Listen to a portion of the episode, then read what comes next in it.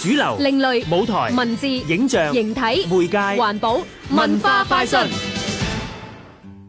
我左望右望，我都認唔到呢度係邊度其實只要換個角度，平日熟悉嘅風景都會有一種新嘅呈現，就好似攝影師鄭啟文咁樣，今次就舉辦咗一個攝影展，利用航拍嘅技術俯瞰香港，當中有唔少有趣嘅發現㗎。喎。我哋一齊嚟聽下攝影師鄭啟文點講啊！譬如話你喺新界影過有啲田啦，原來我哋平時睇落去咧就好似好雜亂無章咁樣嘅，咁但係原來你飛上去之後，你會發現嗰個畫面都充滿好多唔同嘅線條啦、唔同嘅幾何嘅圖案啦。等等，你會發現其實嗰個佈局同埋個畫面係幾有趣，同埋你想像唔到嘅。成個展覽入邊，我自己最中意嘅作品係一張叫波子基嘅作品啦。咁其實係影一個地方嘅夜景嚟嘅。影嘅時候呢，其實就發現哦，原來都幾似我哋細個嘅時候玩嗰類嘅波子基。平時喺平面咁睇，同你飛到上去嘅時候，你用第二個角度去睇呢個世界呢，原來可以睇到一啲更加有趣、更加得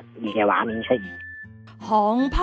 聽講都唔係咁易嘅啫喎。不如我哋聽下鄭啟文再分享下佢嘅經驗啊！我諗航拍最大個難處就係要對嗰度嘅地方嘅地理環境比較熟悉啦，譬如你要知道邊度有障礙物或者干擾嘅地方，咁就盡量避免啦。另一樣嘢就係因為我哋飛機入邊每粒電大約最多都只係可以飛到十零廿分鐘咁樣，所以你要幾清楚知道你自己需要影嘅地方係乜嘢。